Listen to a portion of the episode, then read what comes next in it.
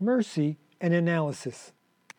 Words and music by Shawn Mendes, Ilsey Juber, Teddy Geiger, and Danny Parker. The analysis of this song was created to showcase the craftsmanship that went into creating this work and to understand techniques and architecture used in modern songwriting. Mercy offers many unique features and some seemingly hidden under the surface. I hope through analysis we can highlight these techniques in order to give you new ideas and inspiration for your music. I believe this composition contains some ambiguous elements which in some way sets it apart, creating emotion and various shades of color. Let's start on the surface and then dig deeper and deeper. First of all, we're in 4-4 time and we have the key signature of G major. There is an intro, different verses, different choruses, a bridge, and an outro. Not to break any copyright laws, I will not play the recording, but I will play some examples. Please listen to the original as we work through this analysis. The introduction is based on the chord progression E minor, G, B minor, and A, one measure each. In fact, the verses and the choruses are based on this same four chord progression.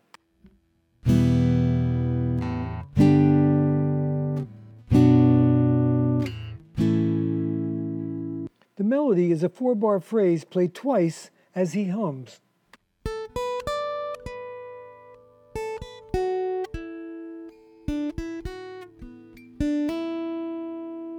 Now, at this point, we have our first interesting question. The key signature G, the melody is centered around an E natural minor scale, the relative minor to the key of G. E, F sharp, G, A, B, C, D, E. So far, all normal. However, the chords are in and reinforce the key of D major. E minor is the two chord, G is the four chord, B minor is the six chord, and A is the five chord. If you're not familiar with chords and their relationship in the key and the use of Roman numbers, there are free charts available on Google with all the keys, major and minor, and the use of Roman numbers. So we are basically simultaneously in two different keys. Even more impactful is the fact that non chord tones are so prominent and emphasize supporting the lyrics, which add to the emotion of the song. Let's look at some of these now. Now, I understand that many, many songwriters do not work with the notes like this. They play chords on a guitar keyboard and then hear melodies in their mind. So, if you're not familiar with the concept of chord and non chord tones, basically just think of a piano, a C chord, C, E, G. So, the chord tones, the non chord tones would be the ones not in that chord. So, it's very simple, but they all have certain colors and functions that I will just mention briefly as we go through the introduction. I will play the first measure slowly. Notice how the color of each note changes against the chord. Whenever I talk about music, I always compare it to a painter and his work. There are people who see color when they hear music. I personally think of the chords as the background, the same way a painter applies paint to a canvas. The first layer sets the tone and direction for the rest of the work. Against the opening E minor chord, the notes are A, B, D, and then back to B. Let me play that.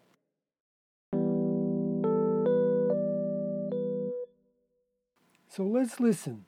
The first note, the A, is the fourth, is a non chord tone. The next note, the B, is the fifth of the chord, a chord tone. The next note, the D, is the minor seventh. So not in this chord, but it creates a minor seventh. And then back to B, the fifth of the chord. Let's listen. A, non chord tone. B, chord tone. D, non chord tone. B, chord tone. Chord tones create consonance, rest, and strength. Non chord tones create and express varying degrees of tension and color. Now, I realize at an up tempo, these subtleties are more felt subconsciously than consciously heard. Many times in all art forms, whether it's music, painting, the movies, still pictures, there are many hidden images and sounds that affect us. In earlier podcasts, I brought up the fact that there was a book all about subliminal advertising in which they told us about how advertisers, let's say on a print page for a liquor, might, in the ice cubes in the glass, put uh, like death heads or naked women to subconsciously draw you into the ad. In movies, when they were on film, they would insert frames that might have a scary image during a horror movie to scare you. There are countless hidden images in paintings and in literature. My point is that I think these notes, these very emotional notes, you will sense. I'd like to give one more brief example in the second measure, and then we will move on to the verse. In the second measure, we have a G chord, and the notes against it are A, B, F sharp, and E. Now, the A and B are the first two notes in the first measure, but they will sound different because of the backing chord. We then move up to an F sharp, the major seventh to this chord, an emotional note, and down to the sixth, the E. So let's listen to the color of these notes. A, non chord tone. B, chord tone. Non chord tone, the major seventh. E, the sixth. Throughout the rest of the song, this interplay of chord and non chord tones is constantly present. Combine this with the fact that the harmony, the chords are in the key of D, and the melody stresses the key of E minor. As we have seen in podcasts number 17 and 18, analysis of reeling in the years and under the bridge, the use of non chord tones add a great deal of emotion to any work. If you are further interested in the study of harmony, of chord tones, non chord tones, and everything related to songwriting, I have a book available on Amazon, The Songwriter's Guide to Melodies. Verse 1. Here we have two four bar sentences. Each sentence contains two phrases. Sentence 1, the first phrase You've got a hold on me.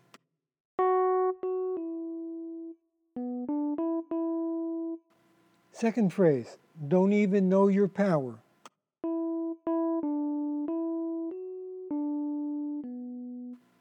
The second sentence, the first phrase is, I stand a hundred feet, and the second phrase is, but I fall when I'm around you. The first thing to notice is that both sentences are musically the same. There is a slight variation on the lyrics, but I fall when, but other than that, it's exactly the same, which is vital in having the listener remember your music. The chord progression stays the same, and also the use of the E natural minor scale against those chords. Also, the same dependency on non chord tones. The third sentence also has two phrases. However, now the music is different. The chords stay the same, but the melody has changed. The lyrics are Show me an open door for the first phrase, and then the second phrase, Then you go and slam it on me. The first phrase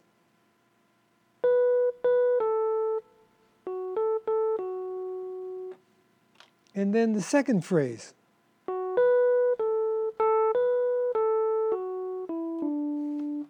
What is most important here is even though the notes may be different, the rhythm is the same.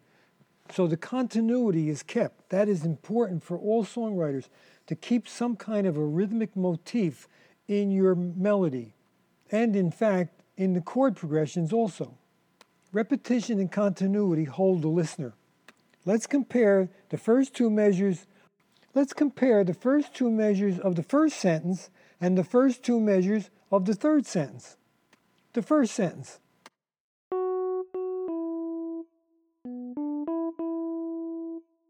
Now the first two measures of the third sentence.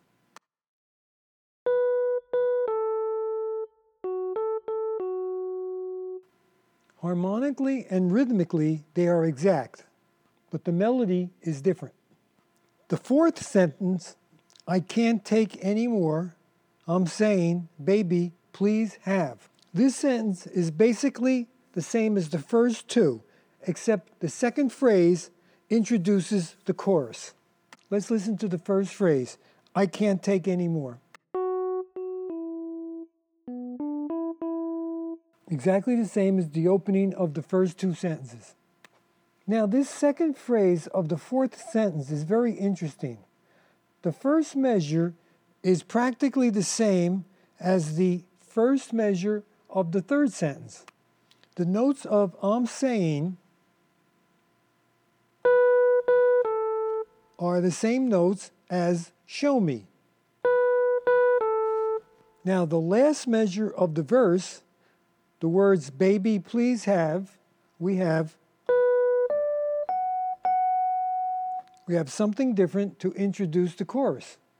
In other words, a pickup to the chorus. What I find very interesting in here is it is an A chord.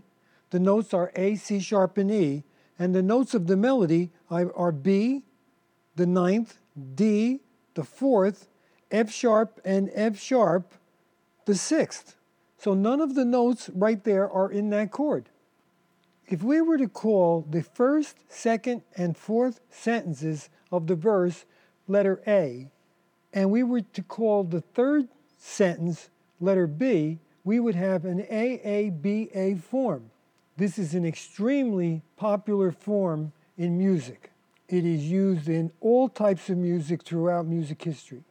When you look at standard songs, the older songs, they used to follow this AABA form, with A being the verse and B the bridge. One of the most useful tools for a songwriter is to go on Google and type in you would like the lyrics and the chords to a particular song, which then brings you to many sites which would give you these lyrics and chords, plus the form of the song. It'll say intro, verse, so on. I have seen people label the first two sentences as the verse and the third and fourth sentence as a pre chorus. Now, in my previous podcasts, I talked quite a bit about pre choruses, which are used quite extensively today. And I can see where that could be understood that way. But for me personally, since I see an AABA form, I think that this is a complete verse. Although I could see it the other way too. Another reason I say this song has a lot of ambiguity, which I personally think is great. Now, as we enter the chorus, one more important technique that many songwriters will use the beginning of the verse, the first two sentences, the background is mostly a whole note chords, four beats each. But in the third and fourth sentence, the music becomes a little more active. You see, they're building up to the chorus where it really explodes.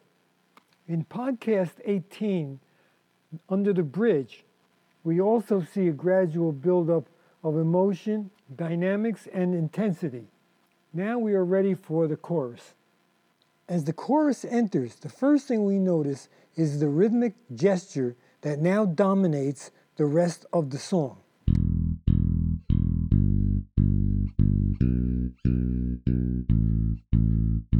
So far, up to this point in the song, even though we're in 4 4 time, the emphasis is very, very strong on the first beat. At the end of the first verse, we notice the accompaniment becoming a little more active. That same accompaniment continues here, but now we have the added rhythm plus more instruments and some backing vocals, definitely intensifying the chorus. The chorus keeps the same four chord progression. In many songs, you will notice that if certain sections keep the same chordal background, for example, in this instance, the chorus, the verse, the introduction, to delineate the different sections, they will make the background different, add voices, add instruments. So in your music, if you wish to keep the same chordal background, that is a very useful technique. I also see something very interesting here in the chorus. Now, you know many choruses keep the same words in music repeated at different points in the song, and then, of course, at the end, over and over, which becomes the hook. In this case, I see the chorus divided into two parts, two sections. The same chords, E minor, G, B minor, and A. Now, the first sentence is actually starts at the end of the verse. Baby, please have mercy on me, take it easy on my heart. And then the second sentence, even though you don't mean to hurt me, you keep tearing me apart. Exactly as it was in the verse, there are two sentences divided into two phrases. And then another two sentences divided into two phrases. And here we have two sentences divided into two phrases each. See the continuity? Very important. First sentence, first phrase. Baby, please have mercy on me. Second phrase, take it easy on my heart. Second sentence, even though you don't mean to hurt me, that was the first phrase. Now, the second phrase, you keep tearing me apart. As you listen to the music, you will notice that they're practically the same. As you listen to the music, notice how it's the same music with a few uh, extra notes uh, here and there for added lyrics. Same technique as the verse. The sentences are almost the same. In the verse, the first, second, and fourth sentences were practically the same. So in the chorus, we follow the same procedure. Also, take notice how the phrase starts at the end of the previous chord cycle on the A chord. Now, here in the second section, the second part of the chorus, we keep the same chords as we've heard throughout the whole song. The background stays the same as the first part of the chorus. Now, this part sounds like a more traditional chorus because it uses the same words every time it's repeated. And it also follows the same pattern. It has two sentences. The phrases are broken up a little more, there's more room in between. They start on the A chord, the end of the previous chordal section. The rhythm and background stay the same, no drop off in intensity. And musically, both sentences are the same. The first sentence, would you please have mercy, mercy on my heart? The second sentence, would you please have mercy, mercy on my heart? A perfect hook. This is why I see this as a two part chorus. Now we move into the second verse. It's musically the same as the first verse, with, of course, new lyrics. But there are some extra notes to fit these new lyrics and some vocal embellishments to the main melody. Also, now the background vocals become more prominent. The chords and that dominant rhythm continue, but now eighth notes are also added into the background. The intensity is still growing. At the end of the second verse, we go back to the chorus, but here we have a great twist, something unexpected. The second part of the chorus, the part with the hook, is now heard first, which then leads to the first part of the chorus, only this time with new words. The first time we heard, Have mercy on me, take it easy on my heart. But now we have mercy on me, and the second group of lyrics, I'm a puppet on your string, and even though you got good intentions, I need you to set me free. The first time we heard the first part of the chorus, let's say that's section A. Then we heard the second part, the one that's like a hook, part B. Now they reverse the order. Now we hear part B first, then part A with new words, and then part B.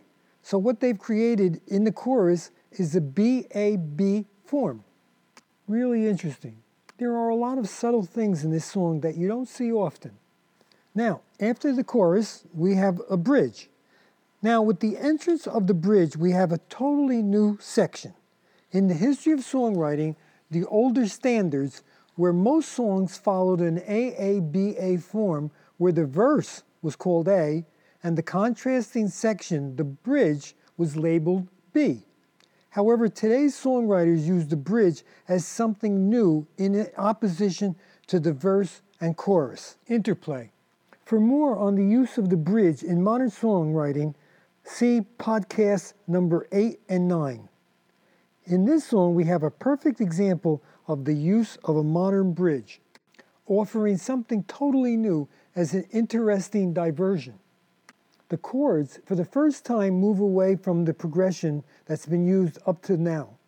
Here, still in the key of D major, one bar each, we have the following chords. G, the four chord, B minor, the six, D, the one chord, A, the five chord. You know what I find interesting also is in many of those older songs that I talked about, where it was an A A B A form, verse, verse, bridge, verse, the bridge most of the times would start on the four chord and end with the five chord. Now, against this new chord progression, the background is basically the same. They keep the same rhythm, a little more intense, maybe more vocals in the background, but it's still the same. But the melody now is totally different. Except for one note, it is comprised of E and F sharp. The same two notes that open the song, the first two notes of the verse, instead of F sharp to E, we now have E to F sharp. And they follow this pattern.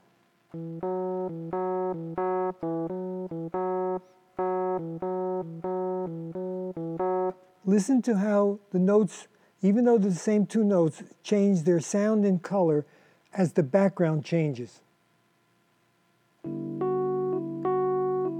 Against the G chord, against the B minor, against the D, against the A. As I mentioned earlier, the background has such an effect on everything above it. The bridge is 16 measures long. It is broken up into four sentences. As in all the previous section, two phrases make each sentence. The first sentence of the bridge, consuming all the air inside my lungs, ripping all the skin from off my bones. The second sentence, I'm prepared to sacrifice my life, I would gladly do it twice. So the second sentence is musically the same as the first sentence. The third and fourth sentences are exactly the same as the first two sentences of the bridge, even the words are the same. The only difference is it's an octave higher. So instead of now we have but everything else is the same. So musically, it's a four bar sentence repeated three more times. And now, for the last time, we come back to the chorus. Here, we have another variation. We have chorus A, the first part, played twice with the first set of words and then the second set of words. So, this is the first time that's happened. And then that leads us into the second part of the chorus, which we had labeled chorus B, the part which just keeps repeating mercy, mercy, but there's a little change now. He says, begging you, begging you, please, baby, mercy, mercy. Oh, I'm begging you, I'm begging you, yeah. So it's the same as the second part that we've heard before, the hook. He just embellishes it a little more, a little more intensity. And then instead of repeating the chorus and over and over as a hook, they have a nice touch here. They end with the intro and they come down. In other words, they, they bring everything back down to the introduction. So, as I mentioned in previous podcasts with Under the Bridge, instead of repeating the hook over and over and fading out, they come down after the climax of the song, like a good book, then they wind down. Beautiful touch. As I worked on this analysis, I saw so many things that I just found so, so interesting.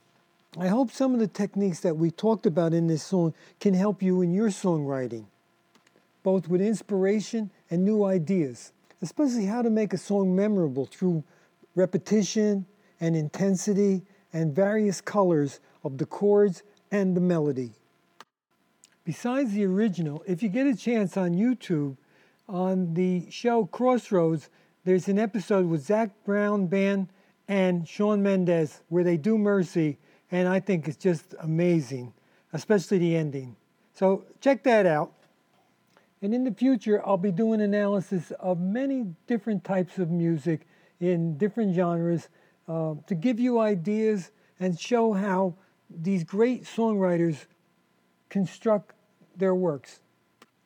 Thank you so much for listening. Take care. Ciao.